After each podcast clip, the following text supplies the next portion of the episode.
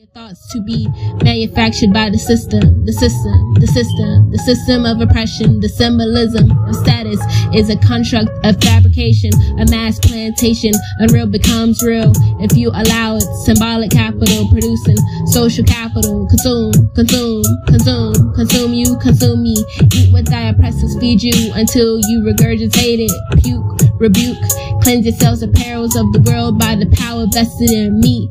I command thee to henceforth be free. Social mobility, bye-bye, black sheep. Y'all is asleep, weeping while they reaping. Uphold your dignity, versatility.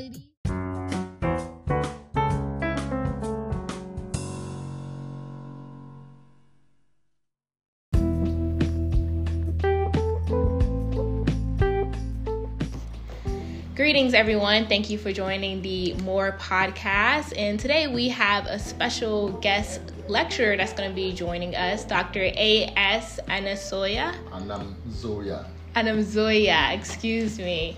Thank you for joining us on the Moor Podcast. And I just wanted to talk to you about a little bit more about what you're doing in the Ghana community, locally, and tell us a little bit more about what's going on at the University of Ghana.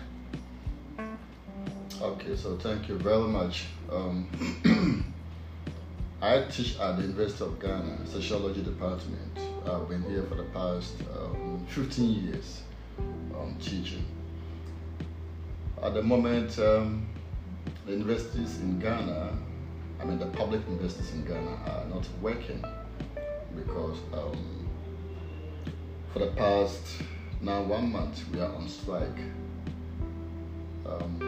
So for now, we're not working. Not working here means we are not teaching, but we still conduct research, we still read, we still write articles, we still supervise, examine theses. I just got one from KNUST to examine this morning. So what we have decided to do is to suspend teaching, but we keep active our other aspects of academic life. Okay, and can you tell us more about as to why it is that you guys have decided to go on strike? Yes, we have. This is not our first time. We last year, by I think November, December, we went on strike. But we were convinced to come back to the lecture hall because the government was going to listen to our side of the story. And so we came back. We have leadership, and so they are those who are negotiating with the government about our situation. We are looking for an increment in what we call the book and social allowances. The government gives us about 500 cedis and $1,500 every year for book and social allowance, and we feel that as an academic, we spend so much money to conduct research, and we think that the amount of money given by the government is basically not enough, and therefore we have been crying for an increase in this particular aspect over the past, I think, 7 years, if I'm not mistaken, or more. And so we feel that the economy of the country 7 or more years ago is not the same as today, and even if it were, a lot of changes have occurred, a lot of, if you like, enhancements in salaries have occurred, and so we also feel that the book allowances should be enhanced, of course, and we do buy books. If the books prices keep going up, but the allowances for us are still stagnant, and so we feel that we need to remind the government about the need for us to have an enhanced research and book allowances. Secondly, we also feel that our basic salary is quite inadequate. We feel that as somebody who has schooled and gotten PhD needs to adequately, if you like, compensated. And so we were looking at first level entry point of a young lecturer, somebody with a PhD. We are kind of advocating for an amount of money which basically is a bit substantial, conventional enough to attract faculty, young faculty across the world to join academia. And so that's one. We're also looking at an increase in existing salary, not just the entry point. It's not only about those who are coming in fresh, but also with those who are here. We are at different levels. You have lecturers and senior lecturers, associate professors and professors. The differences amongst these various categories are quite negligible.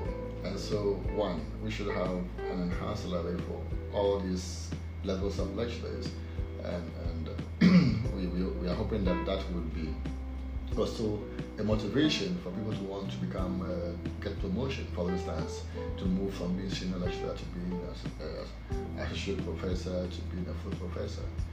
So all these things are concerned, and so the government, through the Minister of Finance and the Minister for Education, they have been negotiating with our leadership in terms of how they are going to go about meeting us, our demands, and ensuring that we come back to the lecture hall. Wow, thank you for that. And how do you feel that the government is sending out a message to the people of Ghana that they don't care so much about the Ghanaian intellectuals? What do you think that does for the students? In the first place, let me place on record that what is surprising to lecturers is that the current government, as the MPP government, is a government of intellectuals. So we are hoping that the government would, if you like, pay more attention to the demands of the academic community.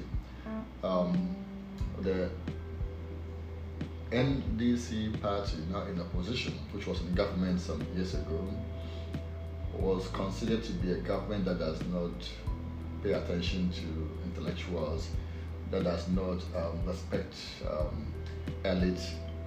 So the expectation is that this government of NPP, which is compared to NDC, an elite party, if you like, or a party that believes in intellectuals, that believes in academia, that believes in development of the academics in the country. So it is a bit surprising that the government of the day is still not responding to our demands, because the expectation was that as a government that believes in democracy, that believes in academic freedom, that believes in intellectual development of the country, lecturers would have been of prime concern to such a government. So we are hoping that the government will still quickly look into the matter and resolve it smoothly and amicably. However, the perception out there is that lecturers might not be respected that much in the Ghanaian society, and that if it wasn't the case, by now the government would have come quickly to the table and then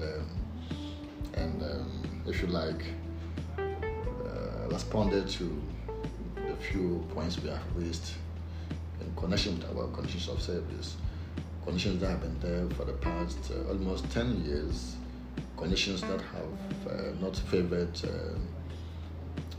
new entrants to the academic universities' life, and the conditions that we hope would be improved, at least for the betterment of lecturers. We also recently were not quite, when I say we, I mean the academic community was quite unhappy when the salaries of some category of public servants were increased that much, whereas that of the middle level civil servants like lecturers wasn't part of any significant, substantial increment. So we have this we call Article 71 office holders, that is the president, the vice president, ministers, and deputy ministers, and all of that. So I think that also kind of, if you like, aroused the interest of Ghanaians in academia about how much people are taking out there and how much we are taking, and a feeling of disadvantage, a feeling of neglect. If there's so much increment in some people's salaries, and yet there's so little in that of academics. So the question is, aren't we that important to the Ghanaian society? Are we not part of the national development agenda? Aren't we doing our part to promote development of the country? So that was something that aided in if you like, and putting additional pressure on the government to listen to the plea of the lecturers. Yeah.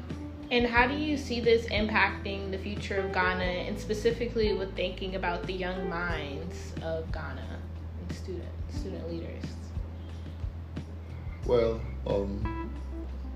most young minds, those in academia, those in the universities and colleges, would of course by now know how much we take home as lecturers, and it doesn't promote or motivate anybody who wants to be in academia to want to be a lecturer. They also see how the politicians, if you like, how their lifestyles are quite good. They see people who are in politics and how the life they live, the kind of cars they drive, the kind of houses they live in, and their general well-being. So the mind of the other Ghanaian would be more towards being a politician, respecting politicians. It might not matter how the politician makes his money. What matters is the fact that he has money or she has money. That can also, I remember a student told me that a friend was attending a meeting of a political party organization on campus. And the friend asked, "Hey, won't you go for lectures?" And she said, "Well, I can still go for lectures and complete the university, but so even getting a job can be a problem. But if I am able to attend this meeting, where it is a meeting of a political party branch on campus, I may be lucky that before I complete the university, I might have a job somewhere, not because of the course I might have done at the university, but because I am associated with an association on campus that is a branch of a political party that might be on power, or that might have power, and all of that." Yeah. Wow. So it sounds like you talked a little bit about the economy. It sounds like that the economy of Ghana is a huge concern and issue for a lot of local Ghanaians. So can you speak more about how you've seen the Ghanaian economy change over the course of time of you living here?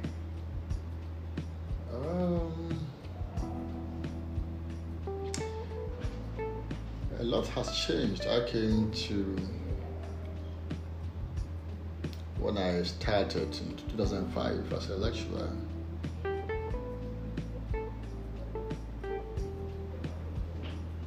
A lot of things have changed. Let me just start from because you understand that we have different governments who have different ideologies in terms of what they want to do with the power that they get.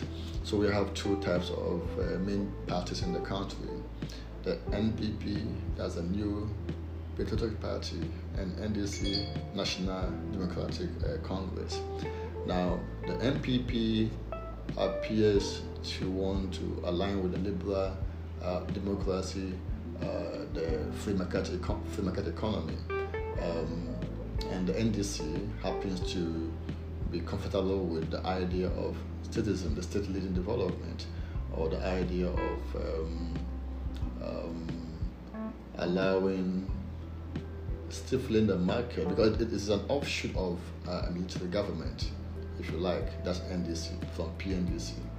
So it started with trying to nationalize the economy, trying to cut off the international community, trying to maintain indigenous development, but things did not work out the way it's expected, so it had to go back to the Western donors for assistance. Mm. So these two parties and their orientations kind of, if you like, guide how they approach development. However, I must say that, and therefore how they manage the economy. But I must say that over the past 10 years or more, you hardly find the ideology in practice when these parties are in power. All you see is their development policies in terms of infrastructure development. All you see is their, first of all, their campaign promise, what they intend to do, and when they're in power, how they try to achieve what they had earlier promised. But you hardly find the party sticking to purely liberalism, for instance, and allowing each individual to fend for himself or for herself without intervening. Surprisingly, MPP, which was like a capitalist party, or a party that lends credence or that has a kind of relation to liberal economics, such a party can still come in to provide social intervention, provide, let's say, free senior high school, if you like, provide interventions that are very core to the individual of the country. But so, because of that, you don't have a clear-cut. As a Ghanaian, you don't find differences when it's either this party or that party. You can't find difference in the economy. You can't find difference in your well-being. You can't find difference in socioeconomic development because of the kind of party in power. You can't find differences in the lives of people, how they feel when it is either MPP in power or NDC in power. So the economy is basically the same. Each of them, when in power, you know, plays with the international community for funding. It goes to IMF, goes to World Bank, it goes to other donor agencies and seek funding. And you don't find that rigid kind of a part that can say, to hell with IMF, we don't believe in your policies that can help in development. You don't have that strictly in the Ghanaian political situation. Uh-huh. And as someone that's in the agricultural business, how has it impacted that sector, but also how has Western influence impacted the agricultural sector in Ghana as well? Again, apart from going to Brazil, for instance, and learning from their agriculture and sometimes getting equipment and machinery from Brazil, we as a country would usually not have a particular country that we can say this country has an impact or made an impact on our agricultural productivity. I mean, it's not that well clear. I mean, we learn from few places like Brazil. Sometimes I think India also, in terms of machinery equipment. Recently, I think conscious China, but it has been Brazil and India when it comes to tractors and other equipment for agricultural activities. Tractors, combined harvesters, corn shellers, multiple threshers.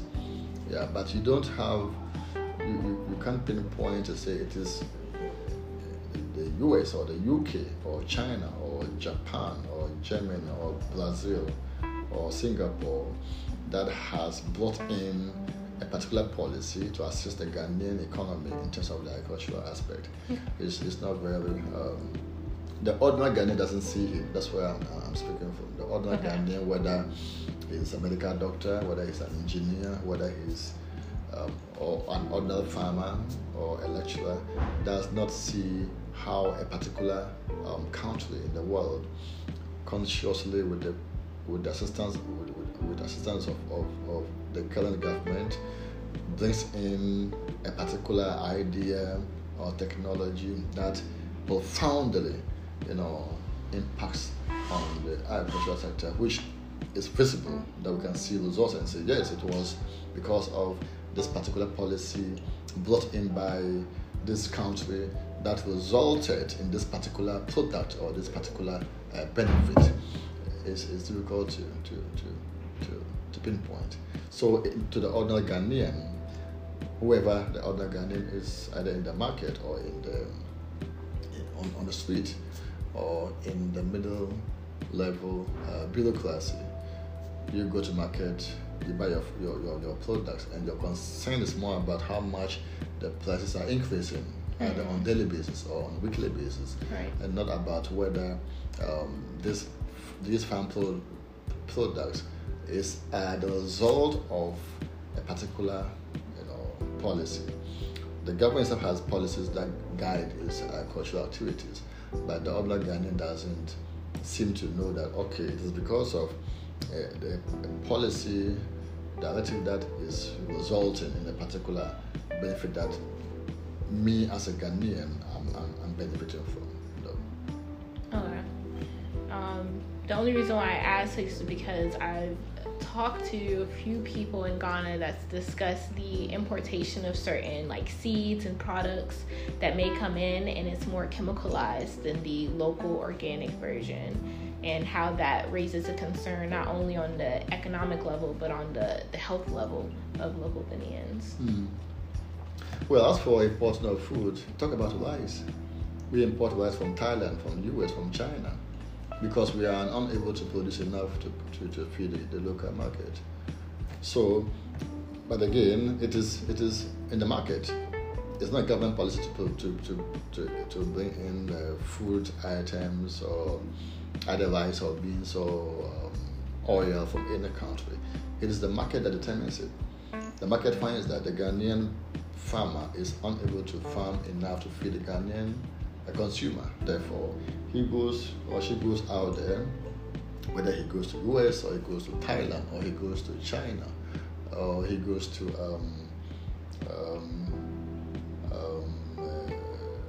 Brazil, and brings in food as a business person and sells to the Ghanaian consumer. And the Ghanaian consumer would buy the foodstuff, not because it's a government policy that to bring in more food, but because there's a shortfall in the market and the businessmen take advantage of that shortfall, and then they see an opportunity and then they bring in the foodstuff. As for the health implications, there could be a lot. The ordinary Ghanaian may be unable to tell you about the health implications because when you eat perfumed rice, for instance, you have no idea what chemicals are used to keep the rice, in good condition for so many years before it got to Africa from the European farmer. We are told that sometimes they store this for many years, and then before it gets to Ghana or it gets to Africa. So we do not as ordinary Ghanaians, understand the health implications. But we know there could be health implications. Mm. Yes, we know, but we can't determine whether it is in any form, even in vegetables. We know that those who cultivate it in Ghana here, they use chemicals. Mm. Yes, they use weedicide, they use pesticide to control weeds and pests in their farms, but we cannot tell the implication of that, the health implication of those chemicals and weedicides on the Ghanaian. The same as even the cereals, maize, soybeans and other foodstuff, right. Rice, for instance. We all use chemicals to spray our farms, but then the vegetables are where the danger is, because they harvest it quickly. So the question is, by the time before the harvest, how long has been the application of the chemical or the weedicide? So the time between application and harvest is always a problem, but we have no idea as consumers. All that we know is that the farmers use chemicals, but as to whether the time of harvesting was good enough to allow the chemical potency to have diminished or not, we will have no idea. The same as international community, we don't know how they apply the chemicals, what time frame chemicals were applied before they harvested, and how, when it got to Ghana, we are now consuming these things. We have no idea about all these things, but in our minds, we discuss it. People discuss it. Okay, the food that we are eating, sometimes are we sure of the health implication? But we still eat those foods. Yeah. Wow. Okay. Because I can also mention that we haven't had a situation where we can say, okay, so this lady got this particular disease because she ate rice that came from China, and in China we know that particular rice was harvested when they had just applied some particular chemical, and that's why there's no link to no health implications to any food item in the market. Right, that makes sense. Yeah, so it seems to be a global, international issue. Which is difficult to pinpoint. Exactly. Mm. Right. We saw in the social media of people using plastics to produce rice. Right, I've heard about that. We saw it, and then we saw how the rice was produced, and if you are eating it, you know that you are eating plastic. Mm. Yes, so, but it's just like ordinary rice. You buy rice, you boil, and then you eat it. But this is not cultivated, but it is actually manufactured. Wow. Yes, and they tell us we might have eaten this several times without knowing that we have eaten plastics in Africa. Wow. But again, it's still difficult to say, okay, this person ate a particular rice that gave him or her stomach problem, and that's why either the person died or developed other health, complications. We don't have that as yet. In other words, we don't have as of now any health-related diseases, any health issue that is connected to food. Okay. Yeah. It's bad. It could come up. Maybe it's still accumulating. Mm. The health implication is accumulating, because if you eat certain things, you may not have the results at once. But when whatever it is in the food that we eat, which is not good, accumulates, then the time comes that people start having a particular disease. And then when the health officers investigate, they will now see that this is the end result of something that has been eaten over the past number of years. But is the infrastructure there for there to be that type of accountability for the importation of trade goods to see if it has any health implications on... We have the Food and Drugs Board. We have the Ghana Standards Authority that is supposed to be sure that everything that comes in, food, drugs, all. But do they? Because they have Coke here. Coke is not good for you. All of a high standard. That is the authority, Ghana. That's GSA. Okay. But the standard is there as to whether these things that get to the country, whether they are food stuff or they are drugs, medicine, if you like, or they are drinks, for instance, because we also hear about things that come in as some drinks, and some of the chemicals they use are dangerous to our health, and We have pictures of in social media where people are supposed to have died upon taking a particular thing, and there's a warning, wow, don't take this particular thing or that thing. But so we have the standards authority there, but things get through and sure. And so basically, yeah, that's it. Okay. Well, let's try to get on a much lighter topic on some projects that you're working on currently regarding sociology. Mm-hmm. Yeah, can you share? Sure. Okay. Myself, I'm trying to expand my studies on chieftaincy in Africa to include the emergence of chieftaincy in urban Africa. The expectation was that urbanization and modernization would do away with traditional authorities. But urbanization comes with migration, and migrants come with their traditional values and customs and culture. Part of the culture of the immigrants has been to ensure that the kind of leadership they have in their places of origin is replicated in their places of destination. So you have people who come to Ghana's urban spaces from neighboring West African countries, trying to mimic the culture of their places of origin.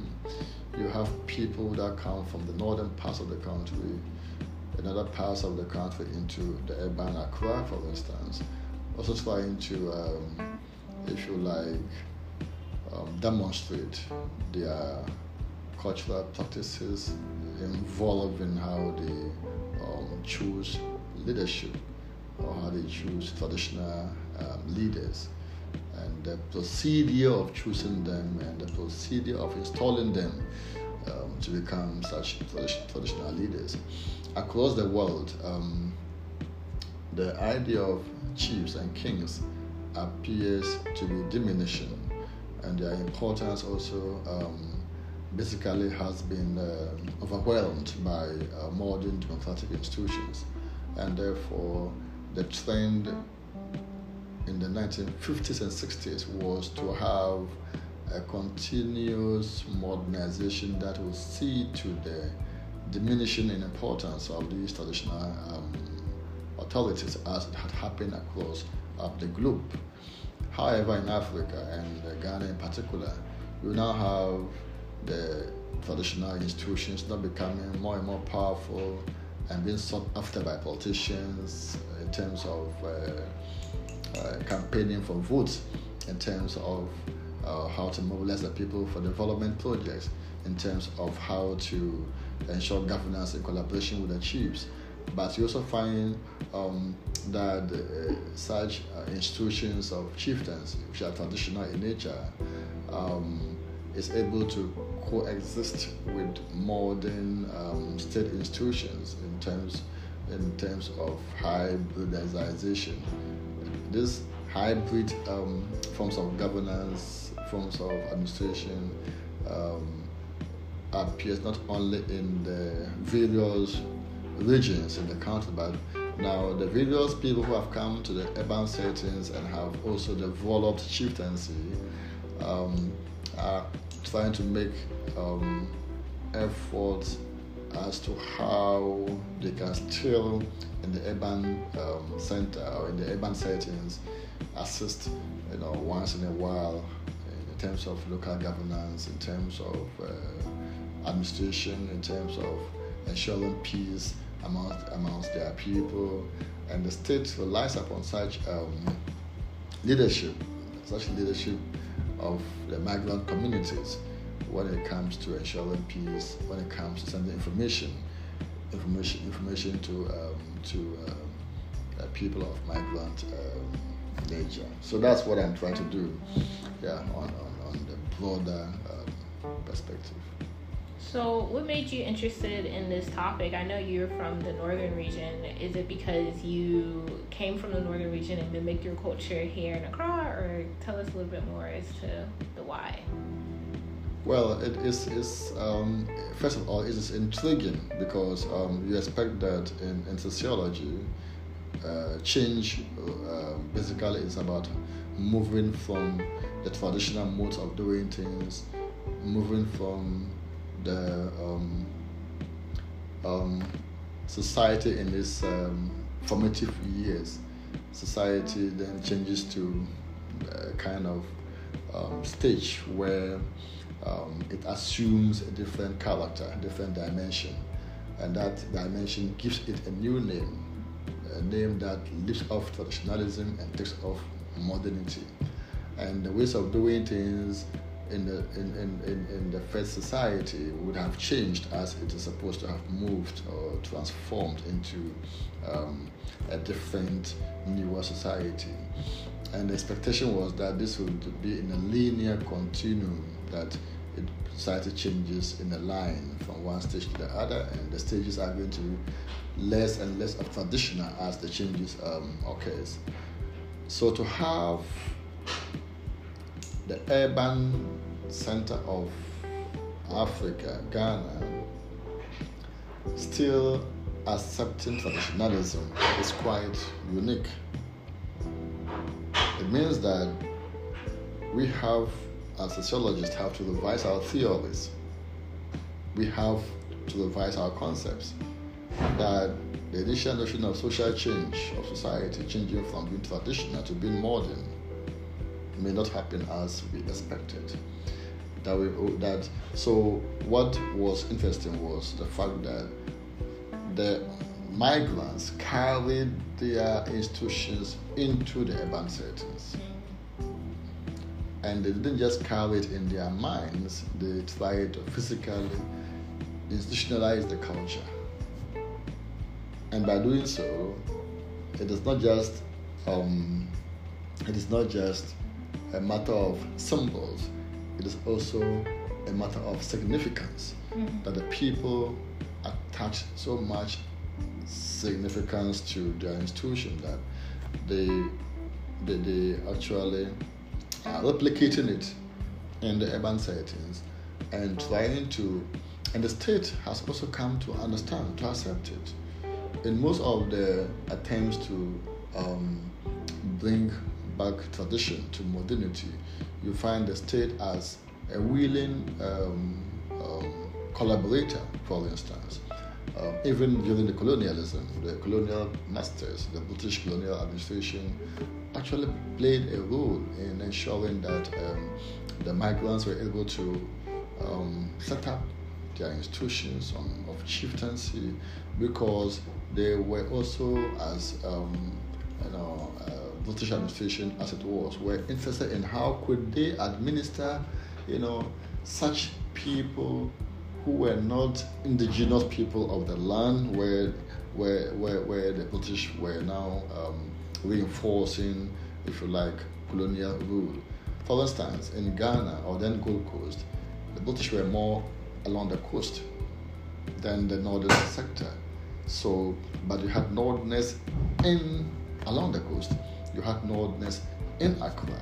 So we have chiefs who were indigenous in Accra for the Ghana people, for instance. So if you have a non-Accra people, non-Ghana people, what kind of system are you going to use in order to govern such people as far as your laws are concerned? So the Ghanaians use their laws to govern their Ghanaians. The British govern the Ghanaians through the Ghanaian chiefs, for instance. But the migrants were basically also there, who the British were wondering how they could basically also govern them, because they couldn't be governed through the cultures of the different people, the Ghanaian people. So the idea of having their own leader who would govern them, listen to them, who could sit as arbiter if they had cases, disputes, that was something that the British actually welcomed, and that therefore they took part in promoting the emergence and the creation, if you like, chiefs or leaders who would now be leaders for the migrant communities, and who the British can govern the migrants, to the same as indirect rule, where you have the British governing people through their chiefs. So right from colonialism, the British also played a very important part in creating or an assistant to create these traditional chiefs within migrant communities. And that has continued till today, that most often the state supports the migrants when they intend to establish a chief amongst themselves. That's an interesting concept. So how does the African mind separate the influence of colonialism on chieftaincy? How do you get back and resort back to the traditional chieftaincy, and what does that even look like, and is that even possible in the 21st century? The African chief was always there. Colonialism only came to enhance chieftaincy for its own sake, and after independence, depending upon the country that gained independence, chieftaincy was either more enhanced, or chieftaincy was, if you like, relegated to the background, either relegated by the government, the party in power, or more or less the party in power. So the party could say, well, we believe in chieftaincy, we believe in traditional governance, therefore we maintain chieftaincy as part of the entire government system. Or the government can say, no, we don't think chieftaincy is part of modern day governance, and therefore we are going to relegate to the background. So in Tanzania, for instance, chieftaincy was basically abolished. Mm. In some African countries, upon independence, chieftaincy was basically abolished. In other countries like South Africa, Botswana, Nigeria, and Ghana, chieftaincy was given a kind of, it was accommodated in the new constitution of New Independence Africa, whereby they created a kind of either a house of chiefs, for instance, or a kind of upper house of the legislative assembly, in which you have the elected assembly for the country, and also an assembly that was made up of traditional leaders who were also consulted whenever laws that border on tradition, family, and other issues were concerned. So different countries accommodated chieftaincy at different levels, upon independence. Mm-hmm. And the British or the colonial masters, no matter how they handled chieftaincy upon independence, the what happened after depended more on the new government of the country. Okay, wow. That's really interesting, and I have talked to other intellectuals that's interested in actually re-implementing the sovereignty of chieftaincy in the current Ghanaian government. So that seems like it would be giving the power back to the people in some respects. The power of chieftaincy is not for the people. It's not? No. The people don't determine who a chief is. Hmm. No. So if you enhance chieftaincy as a government or as a state, it is not to give power back to the people, but it is to allow chieftaincy to operate without much interference from the state, because we have instances where the state takes active part to ensure who becomes a chief in which kingdom or in which chiefdom. So I think to give power back to the people when it comes to that aspect is when the state stops to interfere in determining who becomes a chief in a particular community. However, the people in any community do not have the electoral power to determine who becomes a chief. It is basically about the family you're coming from. Mm-hmm. It's a line, it's a gate, and because your father was a chief and you are a part of the royal family, or your uncle was once a chief, therefore you could also become a chief. And it doesn't matter if the people voted you or not. However, I must say that in some instances there is a kind of a mechanism which allows for consultation amongst certain groups of people within the community. So we have the kingmakers, mm-hmm. who can say, between these two people of the ruling family, we think this particular person is more qualified because he has a good attitude, because he has a good human relations, because he has good manners and other considerations. He's respectful to the customs and all that. Even though after in the course of the installation of the chief is advised on what to do, what not to do as a chief. But before even the chief is chosen, they would have considered certain aspects of the chief and all that before they give the nod. So you have a kind of elders who consult amongst themselves. Mm-hmm. You have the queen mother, or you have the youth, who may also be consulted. But in most, and this is about southern Ghana, in most part of northern Ghana, the youth have no any control over who becomes a chief, except the council of elders. They would advise the chief that amongst the young princes of this family, the vacant position can best be filled by if you look at A, B, C, D, or if you consider these two or three people, they'll tell you, or they can consult among themselves and decide who is the best person to occupy the vacant position. And when that is decided, and they don't decide upon consulting the people. No, they don't consult them to find out who do you think you like for us to go and choose as your chief. They are not like Electoral College. No, they are just part of the Royal Council of Elders who decide who the chief is without consulting the people. They don't have to consult the people before they decide that. So the power of the people is limited to voting their public offices, mm-hmm. like the president and his vice president, member of parliament, or a local assembly person. The chief is not electable. Oh. Yeah.